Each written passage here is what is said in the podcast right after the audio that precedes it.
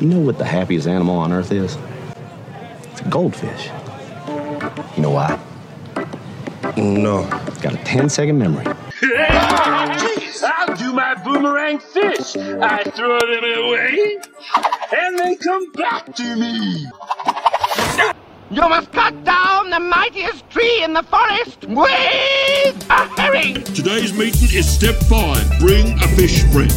Fish are friends, not food. I wish I were a fish. You know what you need to do? Just keep swimming. Just keep swimming, just keep swimming, just keep swimming, swimming, swimming. Be a goldfish, Sam. Yeah? Be a goldfish. Let's talk about fish. Wow, good to be here. Welcome, welcome, welcome. My name's Dave Proehl. I'm one of the pastors here, uh, and I'm excited to teach to you today. I'm so excited. Wow. I got everything. I got my Joel Osteen smile. I got my Rick Warren shirt. I got my TD Jake sweat towel, and uh, and I can even turn on my Gareth Gilpin if I need to. So. Uh, we can do that. Now we're going to have a great time, and uh, you know, I you wonder why you picked the topic that you you teach on. I don't teach that often here. Pastor Gareth asked me to, and. True story, I was out at the Sandy campus, and on the whiteboard out there, as I was sort of thinking, what am I going to teach about when I'm going to, you know, blah, blah. And up, uh, is there still, oh, that's me. I thought there was a fish up there again. It's like, that's how big fish. Um, so um, on the whiteboard, it said these words, and I, I kid you not God wants to give you a fish. I'm going, that could be a great message. So I don't know if it was the youth message or whatever it is. So anyway, I started thinking about fish, started reading fish stories in the Bible, and I'm going to tell you, and we're going to talk through a couple of them, and then we're going to see if we can stitch them together and make any sense out of it. All right? Um, I've not been a hunter growing up. I did like to fish. I grew up in a small town of Vernonia. They had a little lake there, and I remember going with my dad and fishing, and it was kind of boring for a kid with ADHD, but I love to watch the bobber. That was fun. And uh, so, you know, you're waiting in the bobber and then you get bored and so you pull your line to make the bobber. It's like, and then you check your worm a bunch of times and, you know, put, throw it back in there. Uh, then I worked for the Boy Scouts. I taught surf fishing on the Oregon coast, which was really fun. Um, we are down at the base of Cape Lookout and we would, uh, walk a long way down, about halfway down the base of the Cape, and we'd fish for lingcod.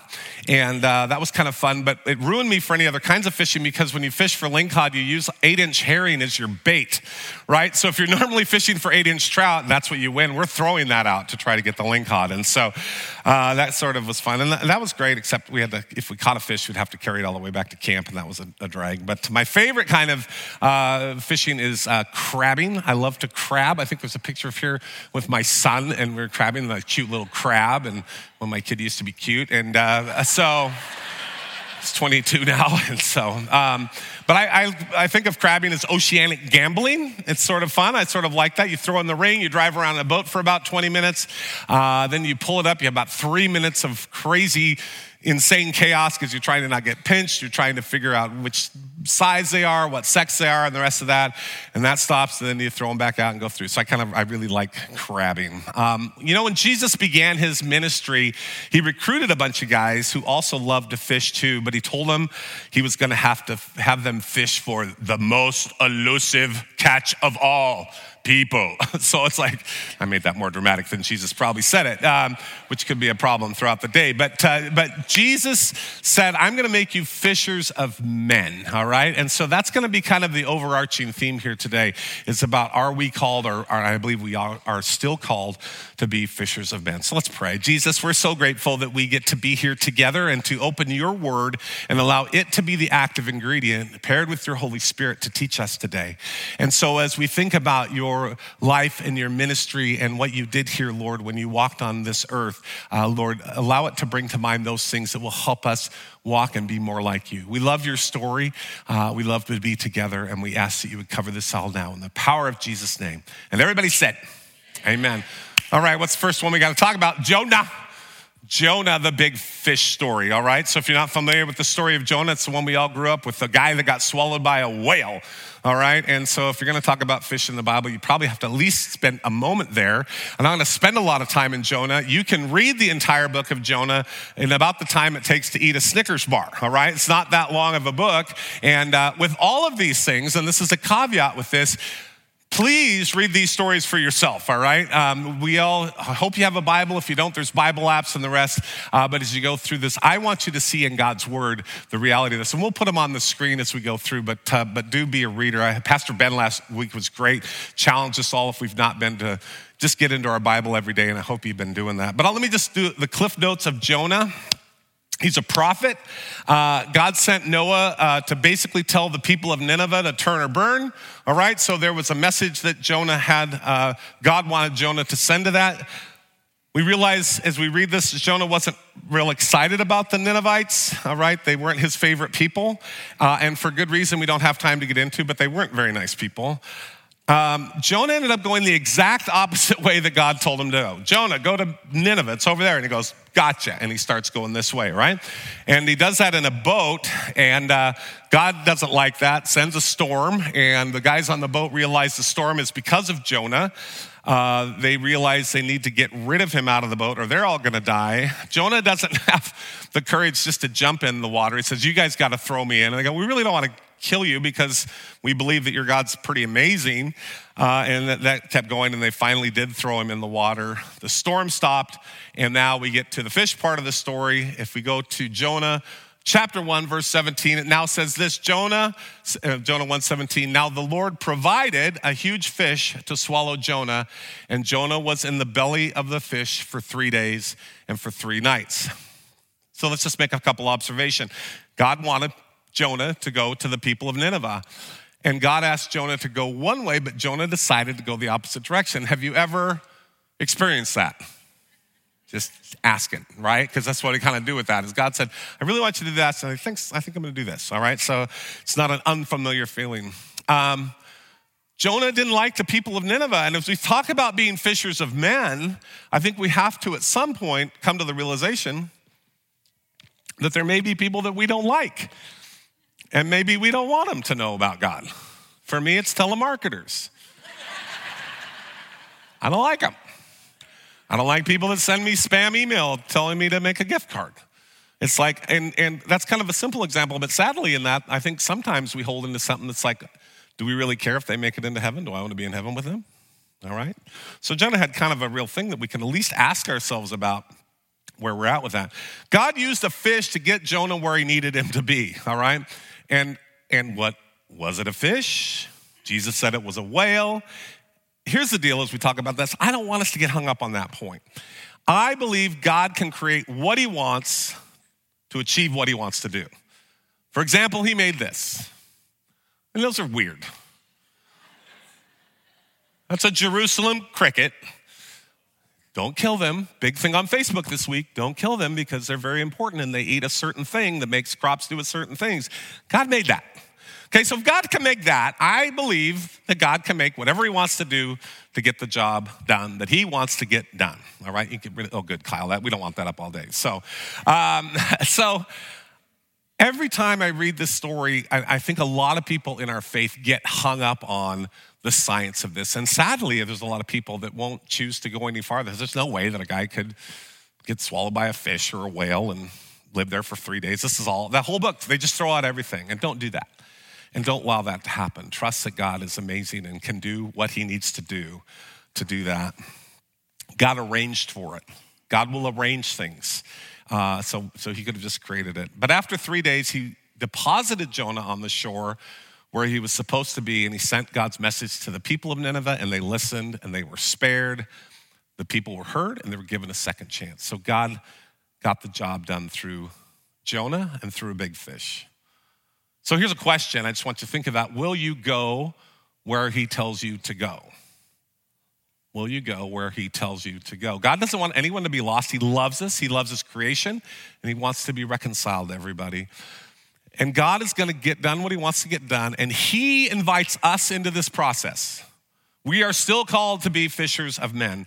And telling God's amazing story specific, specifically about how Jesus is the only way to our Heavenly Father is the one job that we won't do in heaven.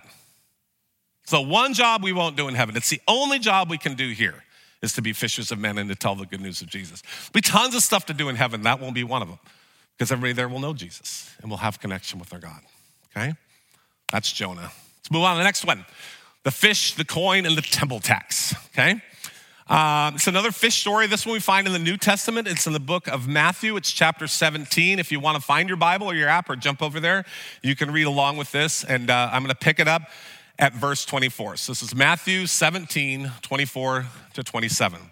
After Jesus and his disciples arrived in Capernaum, the collectors of the two drachma temple tax came to Peter and asked, Doesn't your teacher pay the temple tax? Yes, he does, he replied. Then Peter came into the house, and Jesus was the first to speak. What do you think, Simon?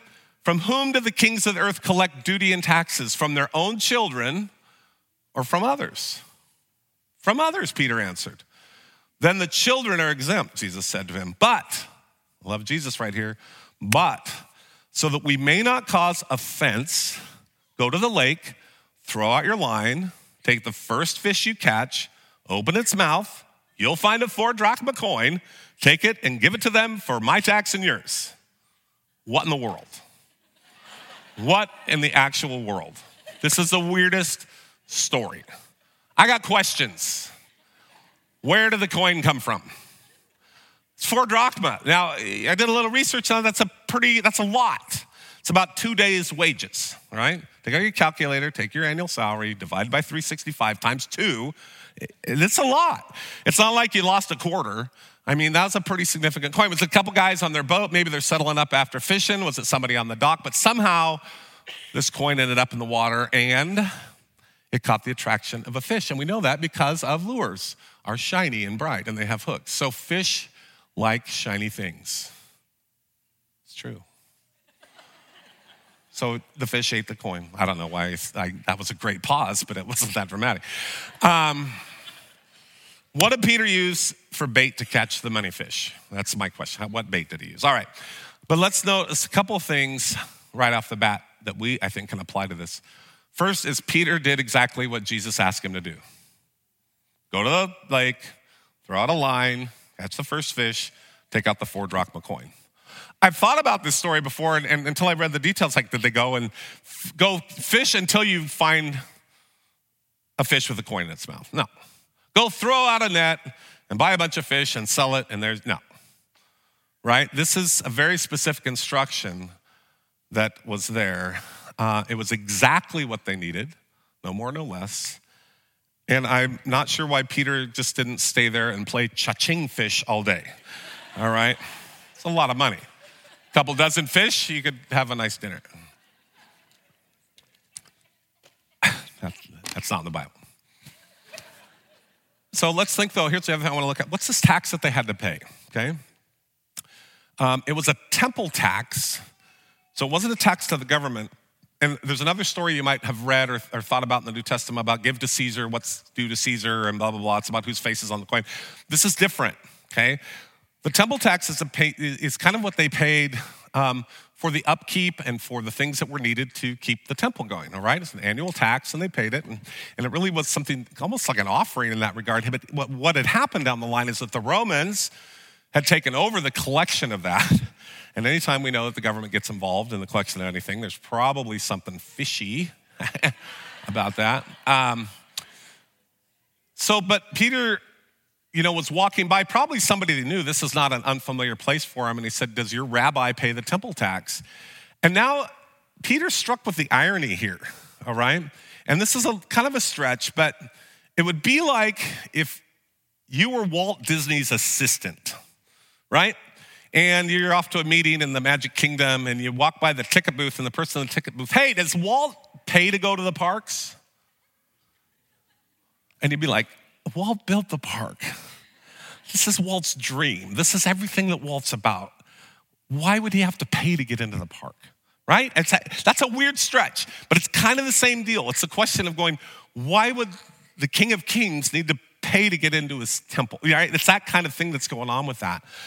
So he got struck with that irony. Um, but the choice that was made in this, and this is what I want us to take away from this, is a couple things. One, do we trust Jesus for our provision, for what we need when we need it? I think that's something always to think about. But I also like that this miracle, when you read about it, has two unique properties to it. One, it's the only miracle that involved money, right? So, and it was not done for, it was done to do this one task. And it's the only one they say that Jesus did as to not offend someone. So, what was really going on in the midst of all this is Jesus didn't want this time to be this squabble about who should or who shouldn't pay the temple tax. That wasn't the point. That wasn't the part of his ministry.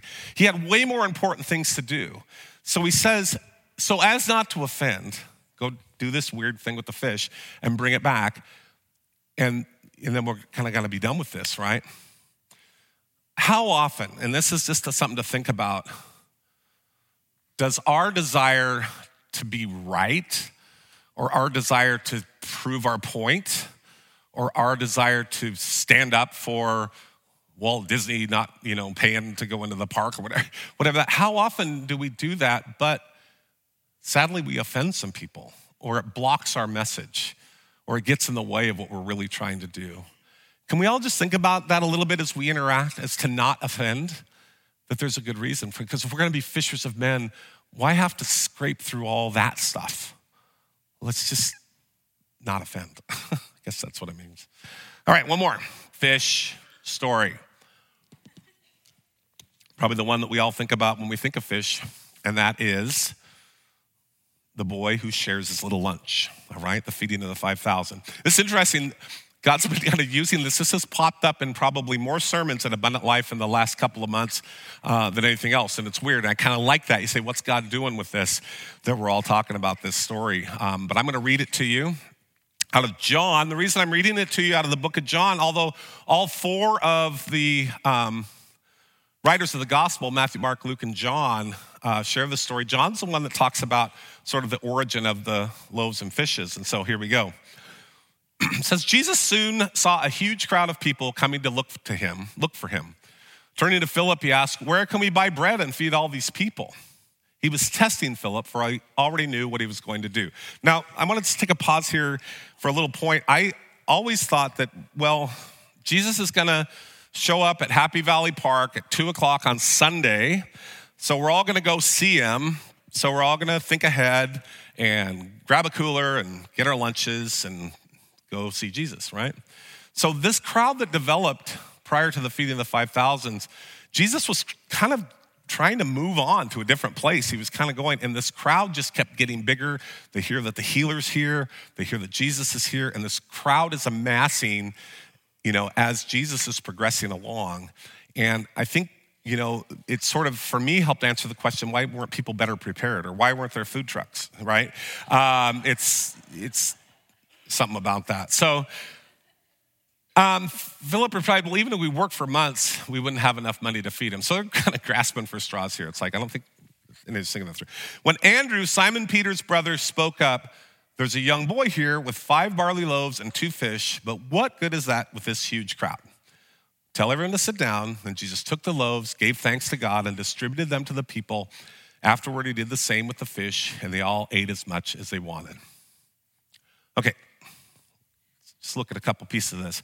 But before we do um, break this down, I want to talk to you about what I call bad flannel board theology. All right, so I grew up in Sunday school in a small town of Vernonia, and my Sunday school teachers were amazing people. I still have verses that they taught me, but I think I was victim to bad theology from flannel boards, which is my picture of what the loaves and fishes are are probably not that correct, but they've been in my mind for a long time, and still I started researching this lesson today. Um, and it's always conjured up these visions of you know, Grand Central Bakery and, you know, this beautiful bread and these great fishes. Uh, so I Googled them just to see if I could find some, and there's a lot of them on there. So here's one. I think this is very artistic. You've got this nice bread, and it's got its little oatmeal crust on it, and barley, and a couple of nice fish. And I don't know what's in the jug, but it's probably good.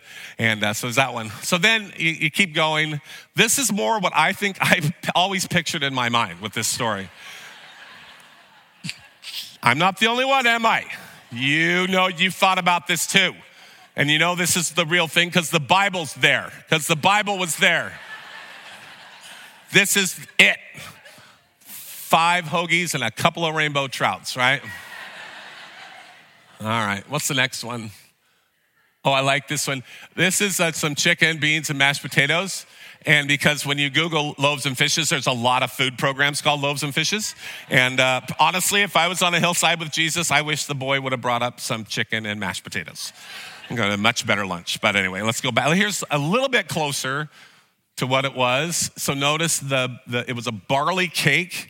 This was made out of barley. This was poor people food, and um, those fish were either smoked or pickled because they, they wouldn't have lasted very long. And uh, and I think as you go to the next one, uh, my understanding is that they're pretty small. They're more sardine. This looks like a bad choice at Waffle House. Um,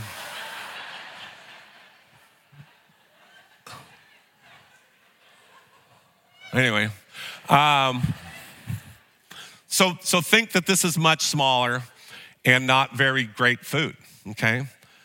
Um, so John's account's the only one that mentions this boy, this lad, this child as the source of the loaves and fishes. Um, and this was poor people food. This wasn't glamorous food. And why was this kid there?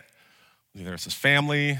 Was he selling barley loaves and fish? He could have had started the day with 100 and just was near the end and was going to give him up. We don't know. What was going through his mind when he decided to approach these disciples and Jesus with this fish, this basket of crackers and sardines?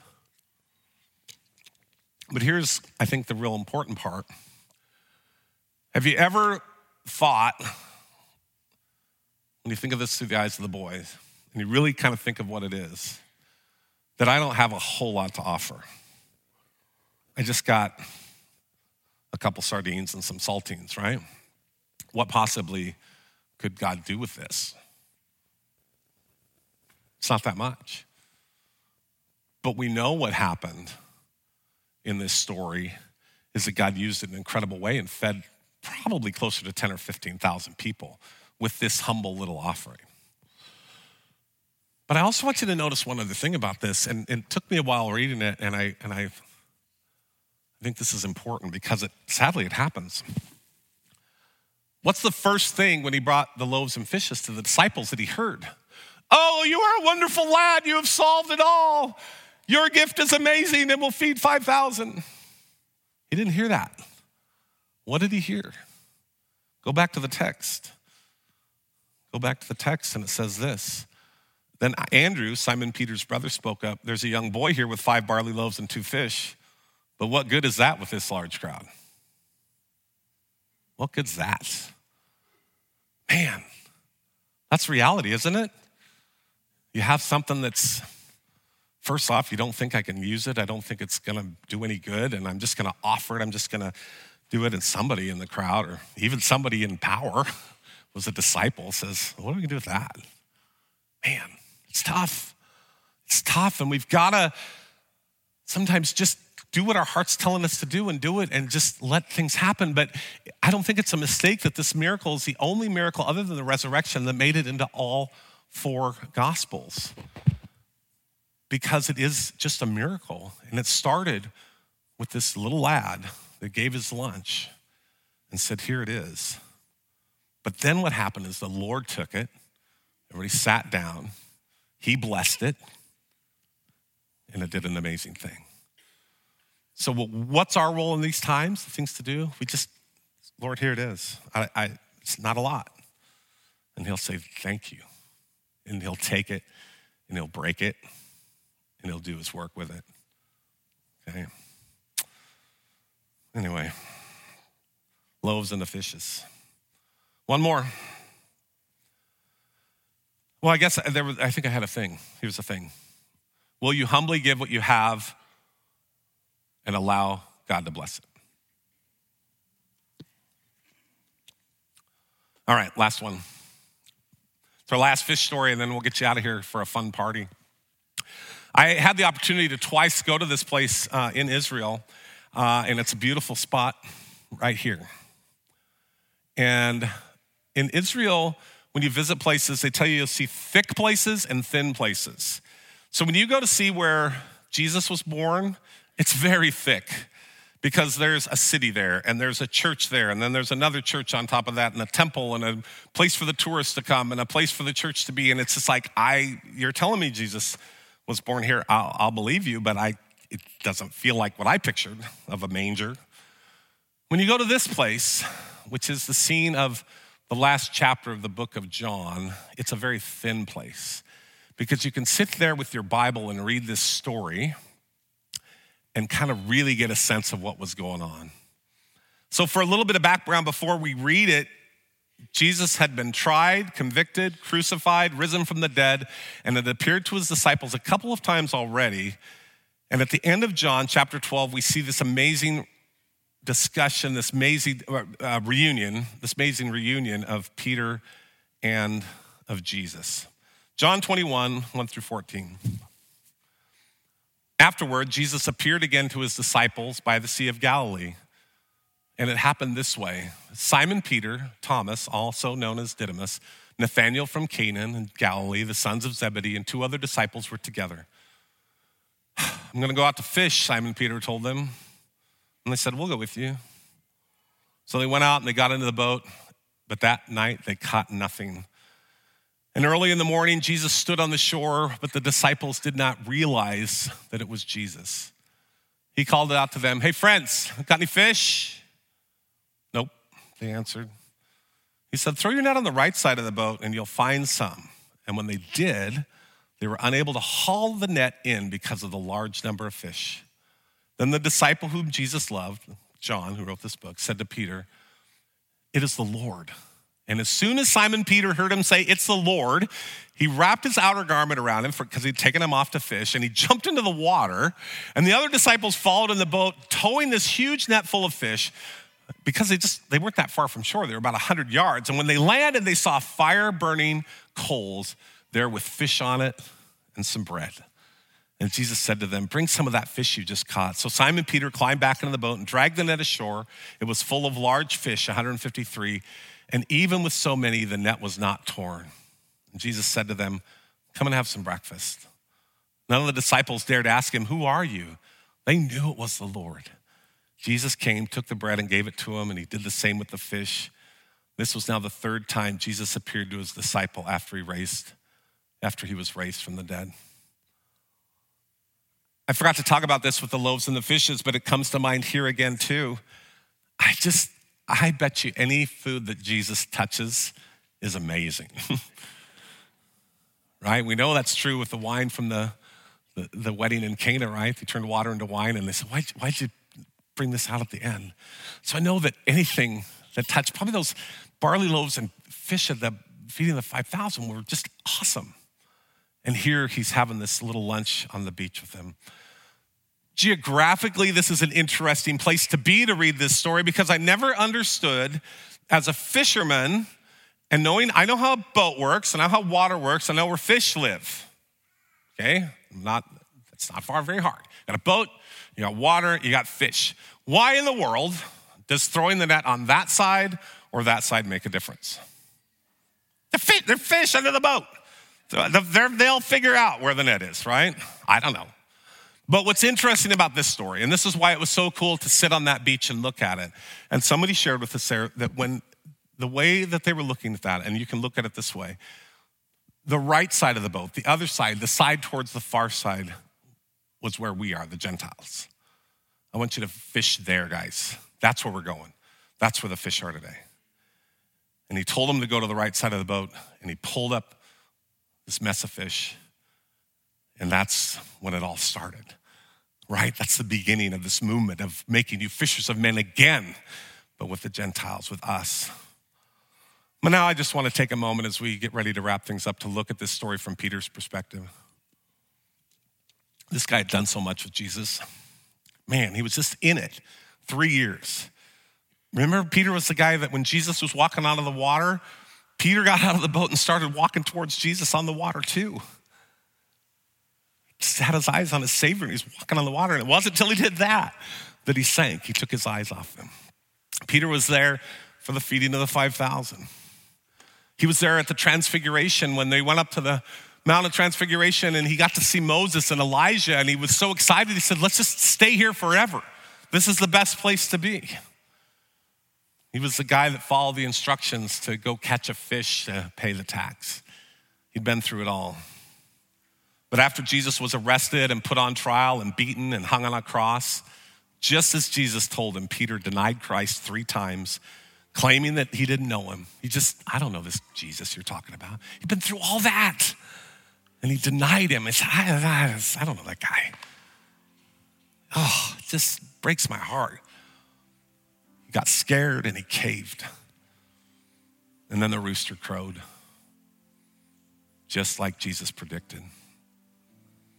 And you got to know that Peter just picture yourself in Peter's shoes. Have you ever let somebody down and it just stays with you? And you go, why did I do that?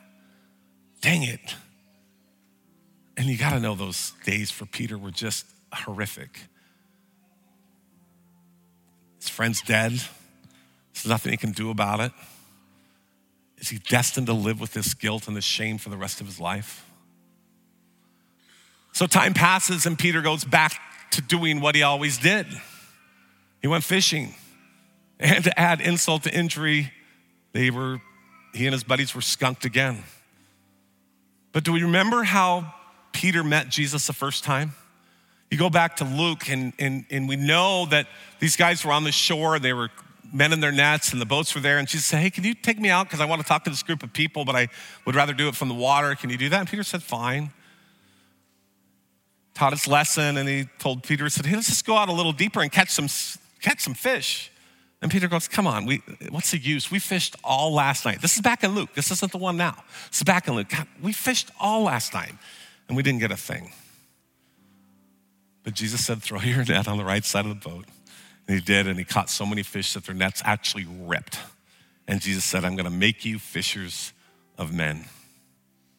Here's your question Will you return to him and allow him to feed you even if you've messed up? Even if we've messed up, God still loves us and wants to fellowship with us. That moment that Peter realized it's God. It's Jesus. And he's there on the beach. And this is all coming back to him. And he can't contain himself. And he just gets out of the boat. And he says, I'm coming. And he comes. And he, they bring in this net. And they sit there and they have this beautiful meal together. And as you read on the story, and I want you to do that, read the part about Peter and Jesus having this dialogue that pulls things kind of back together. And there's reconciliation and there's love expressed and the rest of that. But they enjoyed this meal of fish on the beach together. And it probably had to be the most amazing day of Peter's life. I just can't, I can't get around it. There are people out there today that don't know the story about Jesus. God still wants us to be fishers of men. It's the one thing we don't get to do in heaven, so we got to do it now. And the sad truth, and we understand that, if people don't have that understanding of who Jesus is and die, they're eternally separated from our Heavenly Father. So it's something that I think we should take very seriously for those that we love and those in this community and be about that business. It's what we're called to do. There's people that drive by this church every day and don't even think to stop in because nobody invited them. Our world's in a mess and it needs Jesus really bad, but we got to be the ones to tell them that God loves them and wants to be reconciled. When you get into the book of Romans, Romans 10, this is a very clear, I think, just logical explanation of what's at hand. He says, How then can they call on the one they've not believed in? And how can they believe in one whom they've not heard? And how can they hear without someone preaching to them? And how can anyone preach unless they are sent? As it is written, how beautiful are the feet of those who bring good news. Friends, we got to be sent. We've got to share. We've got to love. We've got to invite. We've got to think of those people that we don't want to see face eternal separation from God. And if you're here today and that's not been a decision that you've made, then you're in a perfect place to take that step, to get out of the boat and to go see Jesus and get reconciled and say, I'm sorry for my sinful life, sorry for what I've done, and I want you to be my Lord of my life. Who is it that you need to reach out today with the good news of Jesus Christ? Who comes to mind that you might invite to church or to have a cup of coffee and just have an honest conversation about the reality of who Jesus is and that God wants to have a relationship with them? Most of us are probably now listing in our minds the reasons we can't, or worse, won't do this. Are you running the other way? Like Jonah, allow God to put you back on track. Do you think you don't have enough time or money or talent? Like Peter, do what he says, trust that he will provide. Do you think that what you've got isn't good enough? Like the boy with his little lunch, humbly give it to Jesus. He will bless it and use it for his glory and his purposes. And do you think you've messed up so bad that God can't use you? It's like Peter, go sit by him on the beach and be restored. Return to him, fellowship with him, enjoy a meal with him, get back into a relationship with him, and then he can get about his business. We're going to sing a last song today. And as we do, I just want to invite the Holy Spirit to bring to your heart those that you need to share the good news with. And if you need any restoration in any of these areas that I shared today, would you take this moment to talk to Jesus about it? the bridge of the song is almost a prayer in of itself. So why don't we just close our eyes and just take a moment. Spirit, lead me where my trust is without borders. Let me walk upon the waters wherever you'd call me. Take me deeper than my feet could ever wander. My faith will be made stronger in the presence of my Savior. Lord Jesus, that's our prayer this morning as we sit here, Lord. We don't want any to be lost just like you. But we get so busy and we get so tied up with the day to day stuff that we sometimes forget that the first thing you ask us to do is to be fishers of men, to go into all the world and proclaim the gospel. And Lord, we want to return to that here as a church family. Lord, we want to be busy about making more room so people that can come. But Lord, it's not just the job of the church, it's the job of each of us to just talk about who you are in my life. It doesn't have to be fancy, Lord. We just want to share what you've done in us and through us and trust that your Holy Spirit will do the rest. So give us that faith to do it. Lord, if any today need that time on the beach with you to be reconciled, to come to you, Lord, would you move in their hearts this day? Can just happen right where they are today, Lord, that they can just speak to you and have that moment of reconciliation. Lord, we're so grateful for this place to be. I'm so thankful for these people. Lord, as we gather in fellowship each week, Lord, give us the strength to encourage one another to be fishers of men. We love and pray in your powerful name. Amen.